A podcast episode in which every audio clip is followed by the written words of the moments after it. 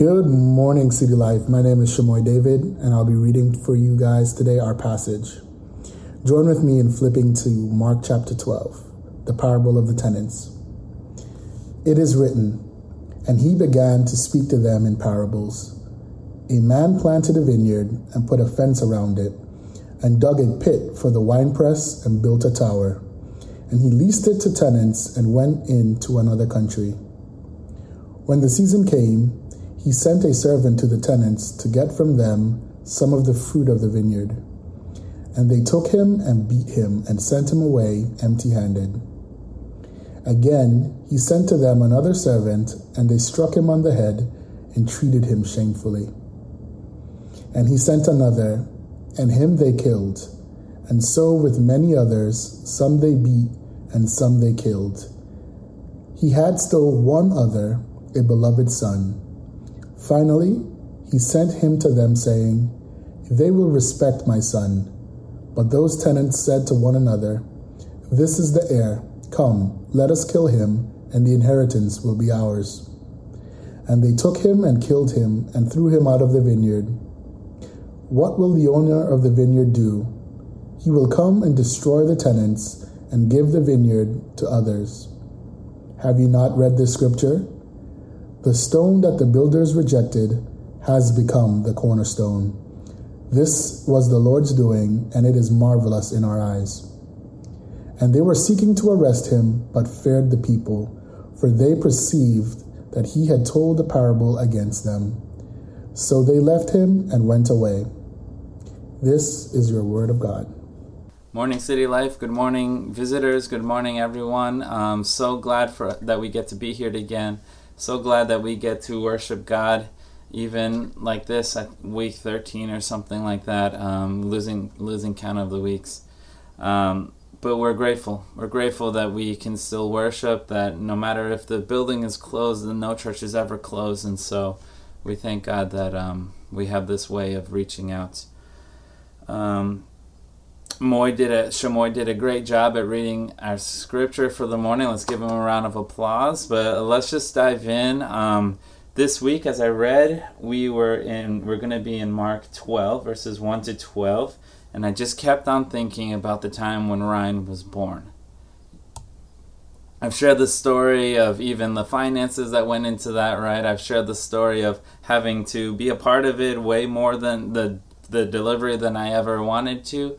Um, but I've never really talked about the days afterwards, about how um, I don't know if postpartum depression is true in a guy, and I and I don't even know if I really had it. But man, but those days and a couple of weeks after Ryan was born were a difficult time for me. A time when I felt like I was just shutting down and I couldn't take care of my family. And that was the one question that I went. We Ann and I stayed at my parents' house for something I think 10 days after Ryan was born because we just I could not answer the question how do I raise this boy? How do I be this boy's father? How do I turn him take him from this little blob into this human being and, and lead him in there who loves the Lord? I couldn't do it. I I emotionally was struggling that at that time. I still remember it to this day but yet in this struggle and in these years of being in this role for him i have learned so much about connecting with god and his narrative and his story because really if you look at all of scripture scripture is a story about a father who lost his children and who's for thousands of years working away working his plan his redemptive plan to bring them back to him over thousands of years orchestrating all of these books and all of these things and being with the people and working here and working there to bring people, to bring us, to bring creation, to bring humanity back into rightful relationship with Him. It wasn't even just a way of how to do that, but to make us blameless and spotless before Him the way that only He could do with His plan that only He could fulfill but how is He going to bring us back to Him? And I, I thank God that He is our Father, He's our King, He's our Lord, He's our sovereign, but He also tells us, hey, I'm your Father. and we can count on Him for that. Now, I love how Scripture paints this story, and it shows us God in, in different relational ways, but they're always relational. That one of the big ways that Scripture says that He is, again, is this father who has lost his children, and He's running after them. I love how also this image of God being our husband, the church's husband, people's husband, and that He's a scorned lover trying to get back His bride today we're talking about the the father part of this about reaching after his kids but really we're talking about how God is bringing us back to him. Our big idea for the day is that God's been reaching out for you ever since before you were born. That he has been after you. He is on pursuit for you. He is jealous over you over his church. And that he is always calling people back to him. That is what he does. If you haven't read the book of Hosea, go and read it. Read about how God is a scorned lover.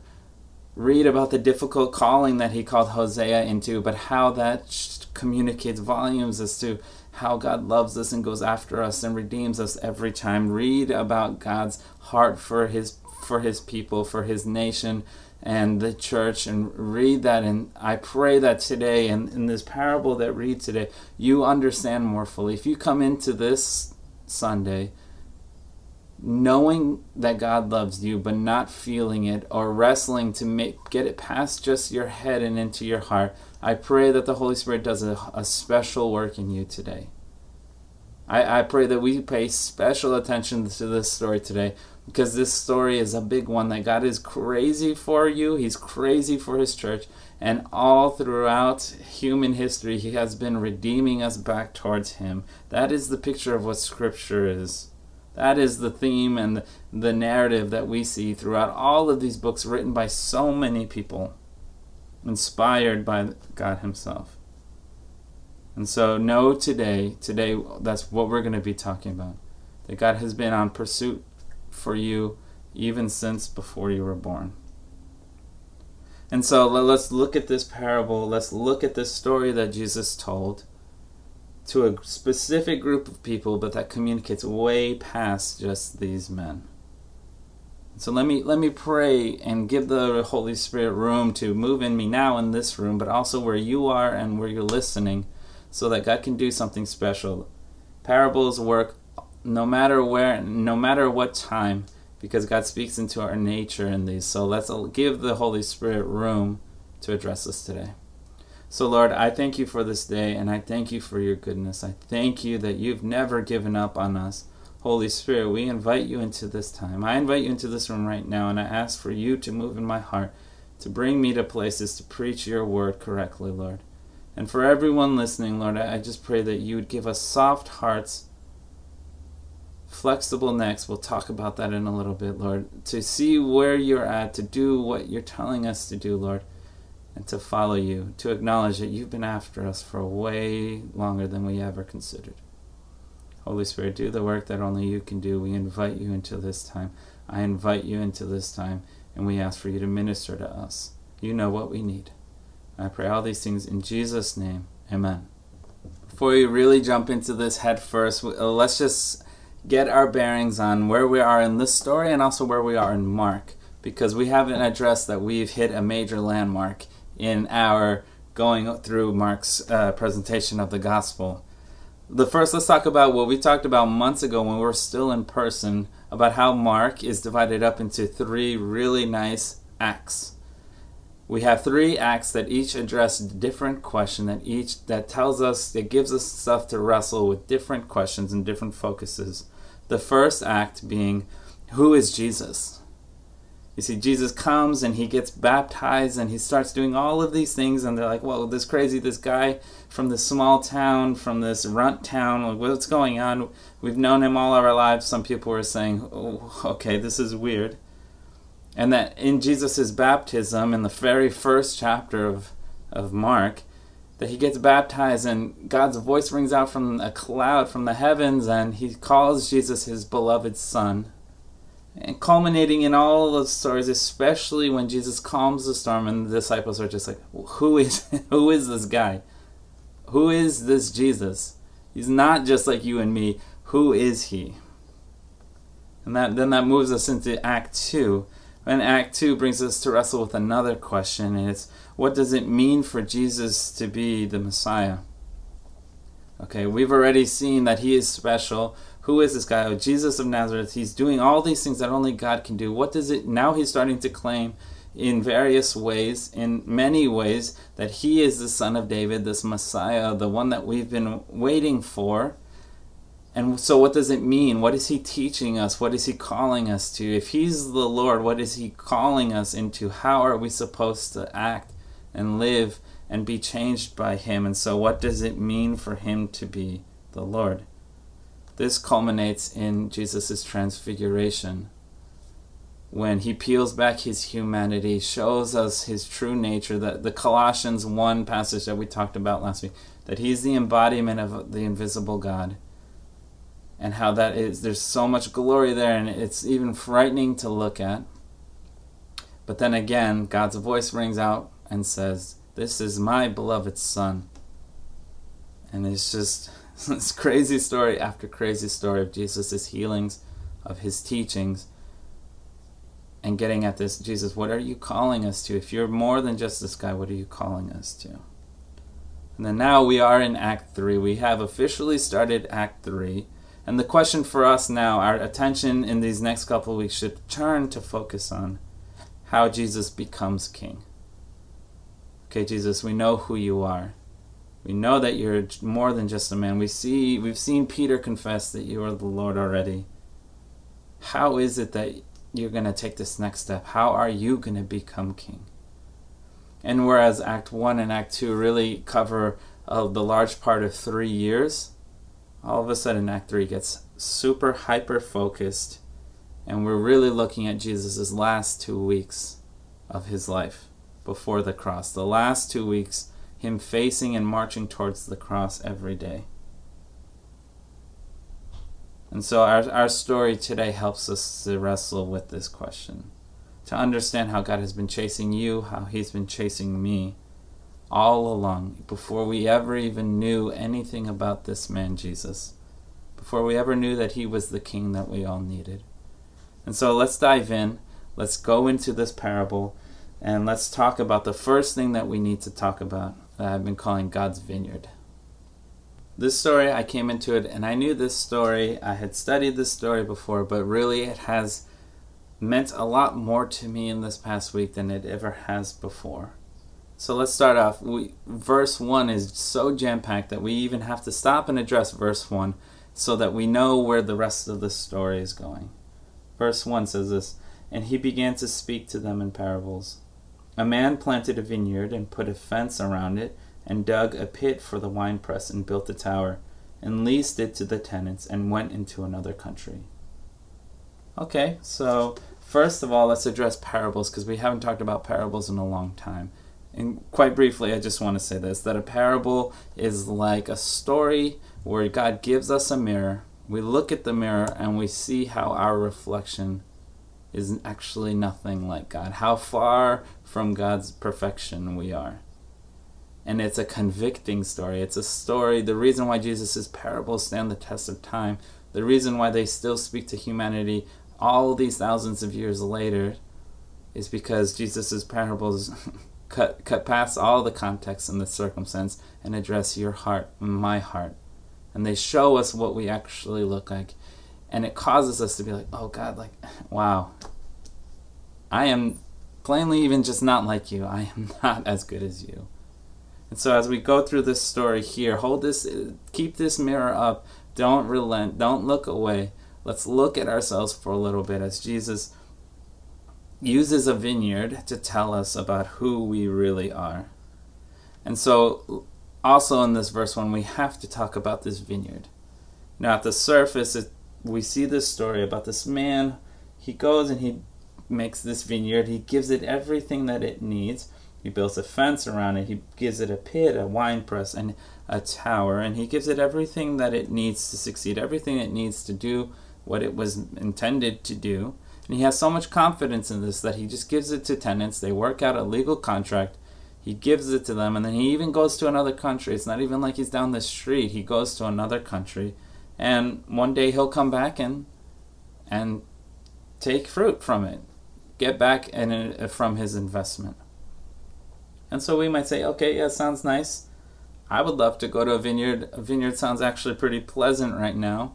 In week uh, 14, 13 of our quarantine, I would go to a vineyard right now. Give me a vineyard and I'll go to it. It sounds really, really great. You know, as a New Yorker who was born and, and raised, not born, but raised to just not like Massachusetts, I would go to Massachusetts right now. Give me a vineyard in Massachusetts and I'll go there for a couple weeks and it's going to be marvelous. I would even love that.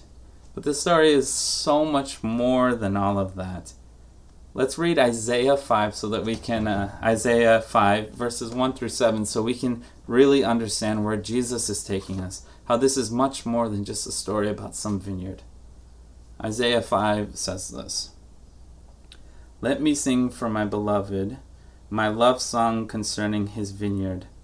My beloved has a vineyard on a very fertile hill. He dug it and cleared it of stones and planted it with choice vines. He built a watchtower in the midst of it. He hewed out a wine vat in it. He looked for it to yield grapes, but it yielded wild grapes. And now, O inhabitants of Jerusalem and men of Judah, judge between me and my vineyard. What more was there f- for my vineyard that I may have done in it? When I looked for it to yield grapes, why did it yield wild grapes? And now I tell you what I will do to my vineyard. I will remove its hedges, and it shall be devoured. I will break down its walls, and it shall be trampled down. I will make it a waste. It shall not be pruned or hoed, and briers and thorns shall grow up.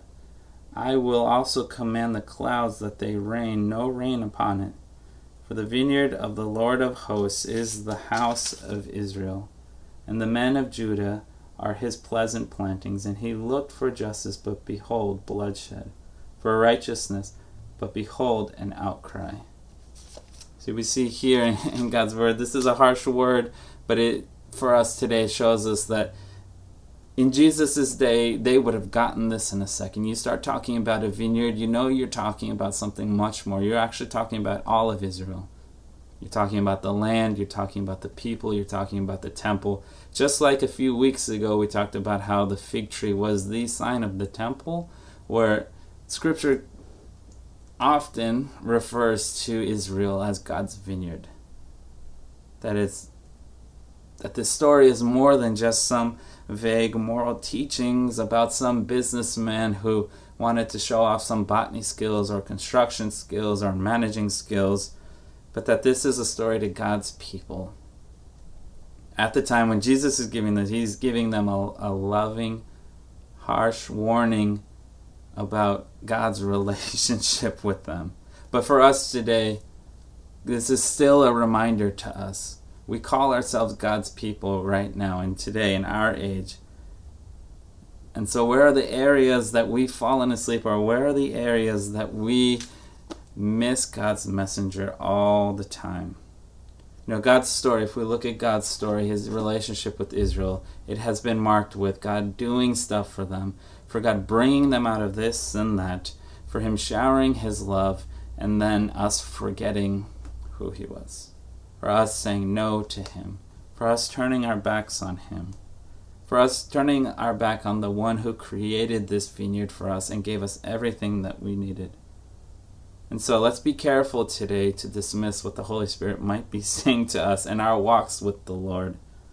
Church, let's be careful of the messengers that we've rejected in the past, and we'll talk about that in a second because God has been after you and He's been after me for a very long time. Let's also be, careful that we never think that we are more than just custodians of God's vineyard, that we are just the ones who keep it and take care of it and live in it and abide in it, but that we are actually not ever the owners of, of anything. That God is the creator of the vineyard, He is the creator of all things.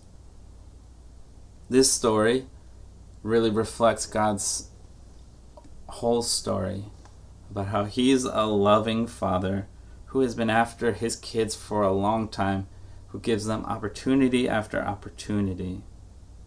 And so let's go forward remembering this. God is the only one who owns the vineyard, and we work in it for him.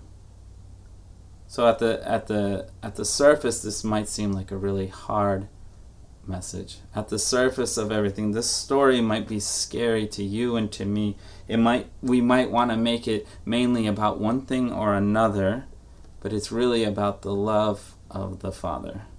And so let's get into a really important part of this that I've been calling messenger after messenger. Read with me uh, verses 2 to 7. It says, When the season came, he sent a servant to the tenants to get from them some of the fruit of the vineyard. And they looked and they took him and beat him and sent him away empty-handed. Again he sent to them another servant, and they struck him on the head and treated him shamefully. And he sent another, and him they killed. So with many others, some they beat and some they killed. He still had one other, a beloved son.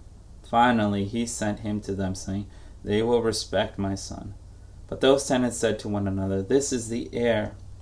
Come, let us kill him, and the inheritance will be ours.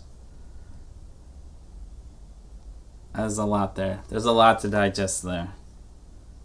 When it was time to collect, the owner sent a servant. He said, Okay, go get me what is mine. portion of that fruit is mine, and so go and get it. And we see that this servant is taken and that he's set aside and he's beaten and sent away empty handed. And from that point on, this rhythm of violence started to happen between the owner, the servants, and the tenants that as soon as they it was time to collect they didn't want to give him anything that was rightfully and legally theirs but every time a servant came they treated him shamefully. Verse, chapter verse 4 says that they did shameful things to him. They treated him shamefully.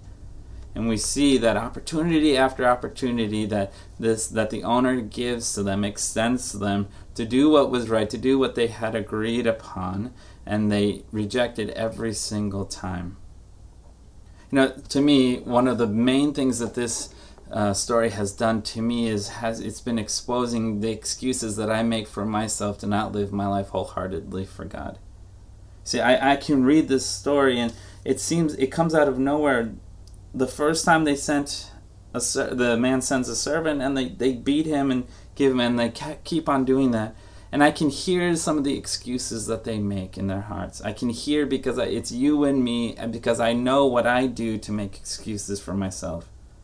Things like, oh, well, you know, inflation really jumped up this year. I had to keep more. Or you don't know the pressures, or I'm doing all of the work, or you don't know the societal factors that made me make this decision. Um, excuse after excuse. And what this story shows us is that there's just utterly no excuse that would have been right. No excuse that they could have offered, no argument that they could have righted, but they were completely in the wrong. Even if we excuse or ignore the, that they killed people for this, and even more than one person they killed, there's there's no grounds in this story where these people, where these tenants may, were making the wise decisions. And so this passage again has made me wrestle really intently with my excuses, with the excuses that I give myself. Even the fact that I, I busy my life and and I don't have any time for God. Now this week I remember saying to him, I can't I can't spend this time to pray because I have to go work on the sermon. And I was just so convicted. I was like, Pedro, how does that even make sense? God's telling you to pray. And I said, no, I have to go work on my sermon. How does that even make sense? You know, I remember one time when I was in seminary and I kept on telling people I was busy, I was busy, I was busy. When people come up to me and say, hey, Pedro, how are you doing? And I said, oh, I'm, I'm man, I'm so busy, I'm so stressed.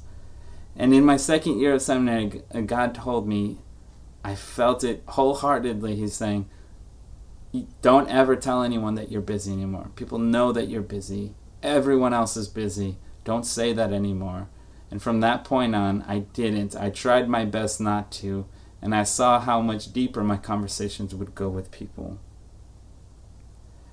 I wonder how many excuses that I still make in my life to not follow or to not do what God is telling me. When He sends me messengers in my life, I wonder how many times I ignore them. How many times I make myself busy and then I go at the end of the day or the end of the week and realize I didn't spend any time praying or spending time with my Father. You know, that, that makes no sense. And this also naturally brings up another question in this story.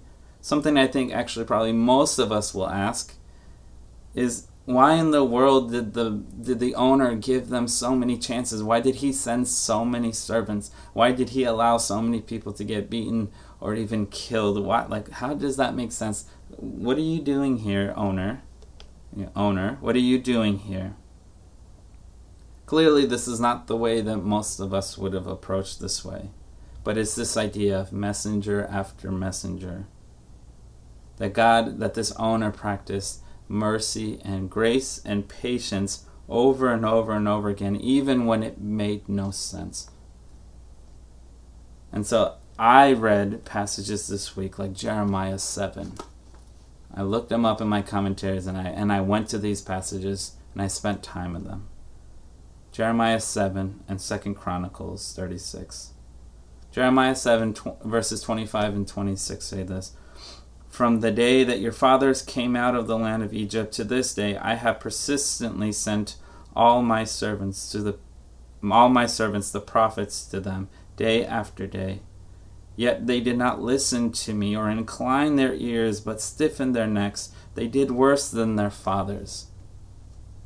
God is saying, yeah, I, Israel, I love you. You are my people. You were called to be mine. You were called to live with me. You were called to be my set apart people in this world. And I sent you prophets every time, day after day. Every time you made bad decisions, every time you went astray, I sent you messengers time and time again. My love for you is evident because time and time again I sent people to bring you back to me.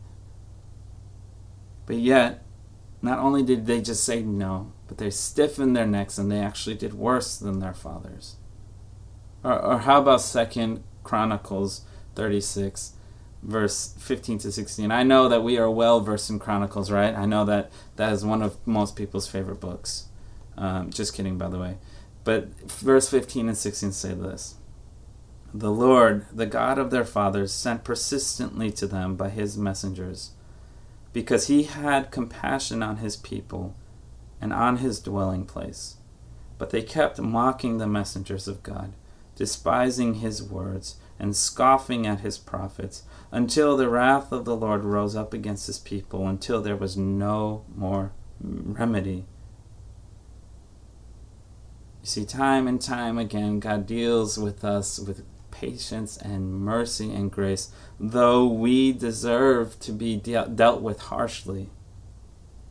God is persistent in his chase for you and for me. To this day, that still remains that God so loves us that he has been so he has been after us for so long that he has been after you and me well before we were born, well before our parents were born, well before X amount of people have been born. That God has been dealing with us with patience and with love.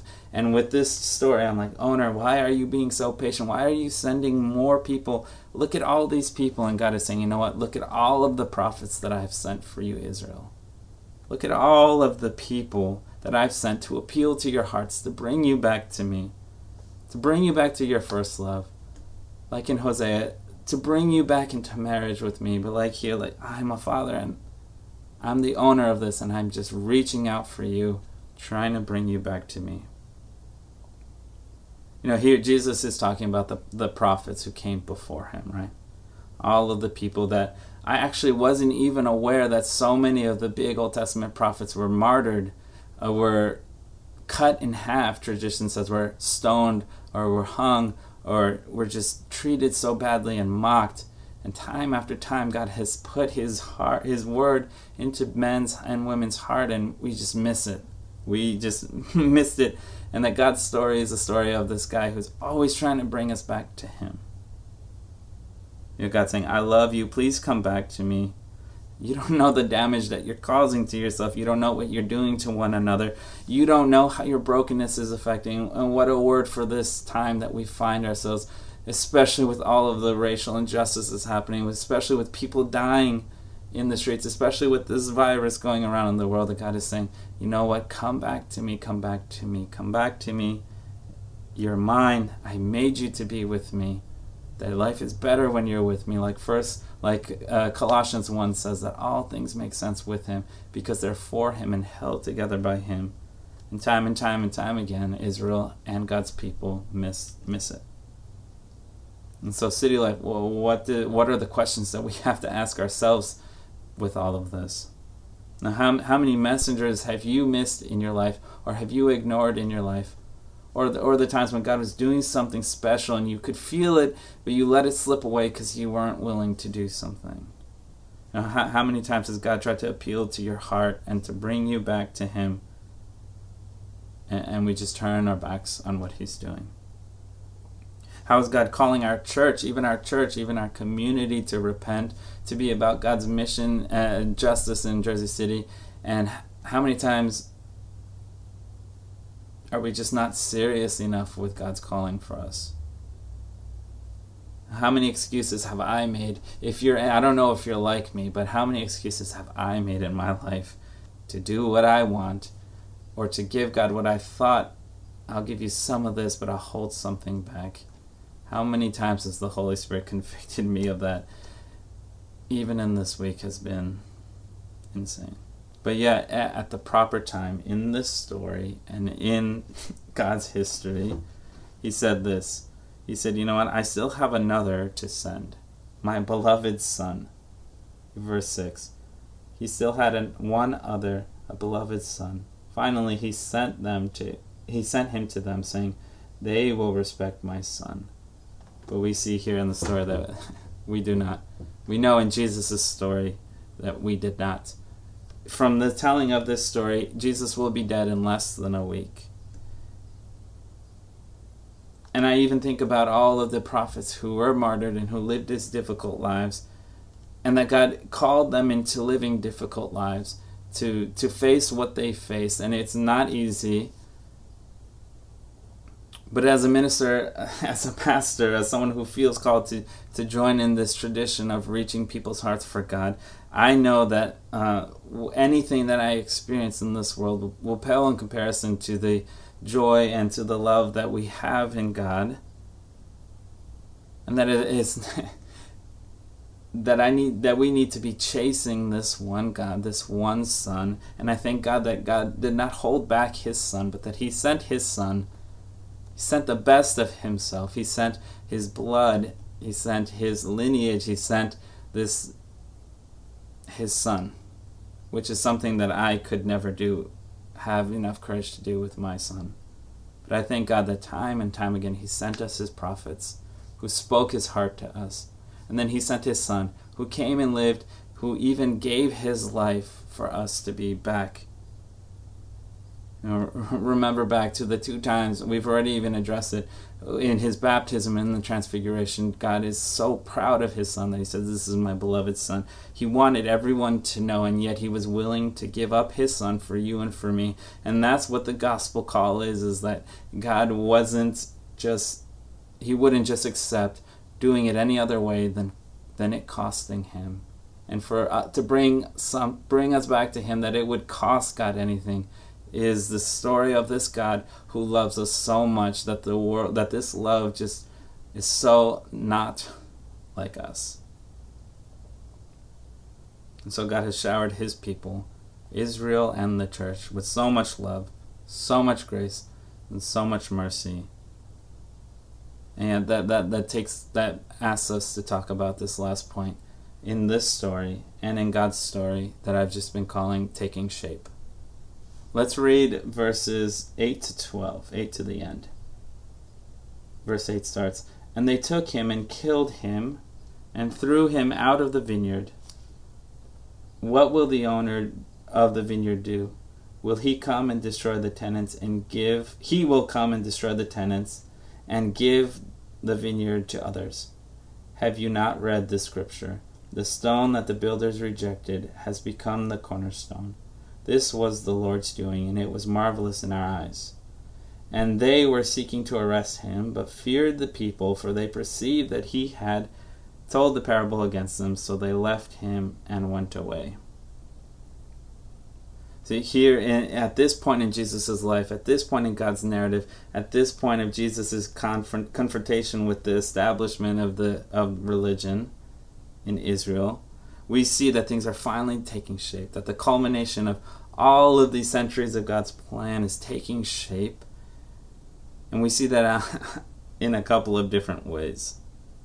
See, right here, we're at the third act, remember, we're in Jerusalem. This is covered almost every day that he's been in Jerusalem, and every day has been conflict after conflict after conflict of people challenging Jesus, of Jesus going and throwing people out of the temple, of cursing a fig tree, conflict after conflict. It's been an action packed couple of days. And then again, in less than a week, Jesus will be dead, that he will be on the cross, that he will be in the grave. And after the death of his son in our story here today, we, we are brought to this question what will he do? And it says, He will come and destroy the tenants and give the vineyard to the others. This is where the warning is here. This is the part that makes us uncomfortable. This is the scary part. I read in one of my commentaries this week that even the English here even soft, softens it a little bit, but in the Greek it says a closer translation would be that he will badly destroy those men or miserably destroy those miserable men. And so here we see the warning. We see the warning that drives us, the church, that drives anyone who knows God, to bring people into back into this relationship with the Father. Because one day all of this patience and all of this mercy and all of this grace will have to be turned into action. And that day is going to be a scary day for all of us. That even us who know, who have assurance of our faith and our salvation, that it'll be a day uh, full of a lot of sadness and full of a lot of pain but it's this love of the Father that continually is calling out, persistently is calling out to all of the people, consistently sending people time after time after time again to remind us of what God is calling us to, that the love of the Father is so much stronger. And so here we see again that the religious the religious establishment, the Sanhedrin, were still afraid and they still wanted to kill Jesus, and yet they ran they went away because they were afraid of the people. And then we see this, it kind of even feels forced in here. This talk about a cornerstone. And here is just this idea that God has been building this temple, that God has built this physical temple and He dwelled in it. But you know what? In Jesus, He was doing something else. He was building a new temple, a new covenant for us to be with Him, to be this family, to accept Him as our Father, to say yes to His beloved Son. And so, this the physical temple in there. Anyone who supported that was uh, was threatened by the spiritual temple about the new covenant that Jesus was doing, and so this rejected cornerstone was actually building a new one, was actually building a new home for us. And so, kind of, if you want to summarize God's redemptive narrative at this point is that the Christian walk is really about us moving from one home into another, into a home that Jesus built, a home that is not made by hands or who is not made um, by the things that we know about. Read Acts chapter 17. But that in this house, we cannot be the lords of this house. We cannot be anything more than the servants, but how being a servant in this house is so much better than any other thing that we could ever imagine.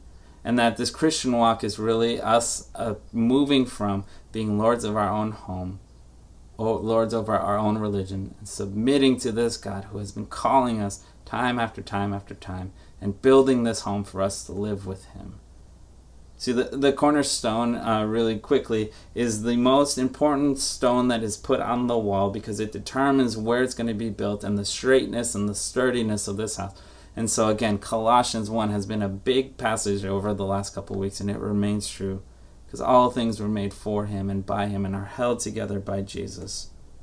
And so, remember our big idea for the day that God has been reaching out to you so much longer than we have ever even been alive, so much longer than we ever noticed. God has been going after you, He's been going after me, He's been going after His church, He's been going after His people. for far longer than we ever expected. Now, today, let, let's say yes to Jesus. Let's say yes to the Holy Spirit, to the Father, and say, Lord, I want to be a part of this home. Bring me home. Help me to get there. Show me the excuses that I have been making. Show me all of the different areas that I'm not serving you, that I'm putting my home ahead of yours. And so in this house, we are all the tenants. Let's pray that God will continue to make us into better, better tenants. Say yes to our Father who's been after us for a long time. So, to conclude all of this, to put all of this together, this incredible story of, of a vineyard and this guy who set it up, how it speaks to all of God's redemptive plan and what He's been after for generations and millennia, for you and for me, for the church, for us collectively, for all of creation, but also for you personally, in your heart, in your soul, and the salvation of it. A friend of mine, a pastor, he, he breaks this this story down into two things that there are only two responses that we can take from this story.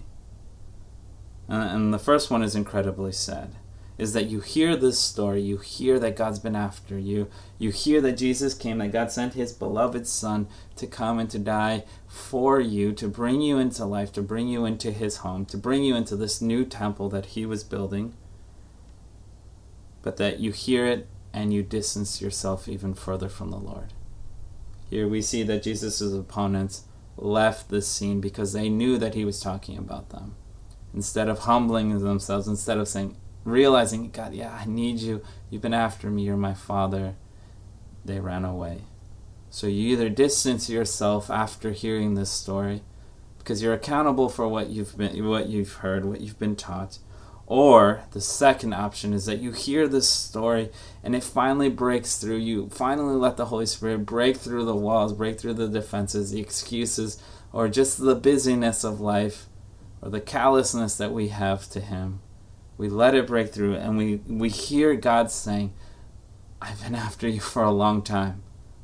I have sent you my Son. I sent you, Jesus, to show you how to live, to be the embodiment of me on this earth and that we have to call we acknowledge him as savior as our lord and we accept the work that he's done and if you want to do that today even online we'll include the button in here for you to get in touch with one of our pastors for us to talk to you to talk through what it means to be a follower of Christ. If that is you today, if you've even been with the Lord and you've seen, you hear this story and you're like, God, I have rejected you and you need to repent. Let's get in that. Let's hit the live prayer button and pray with someone.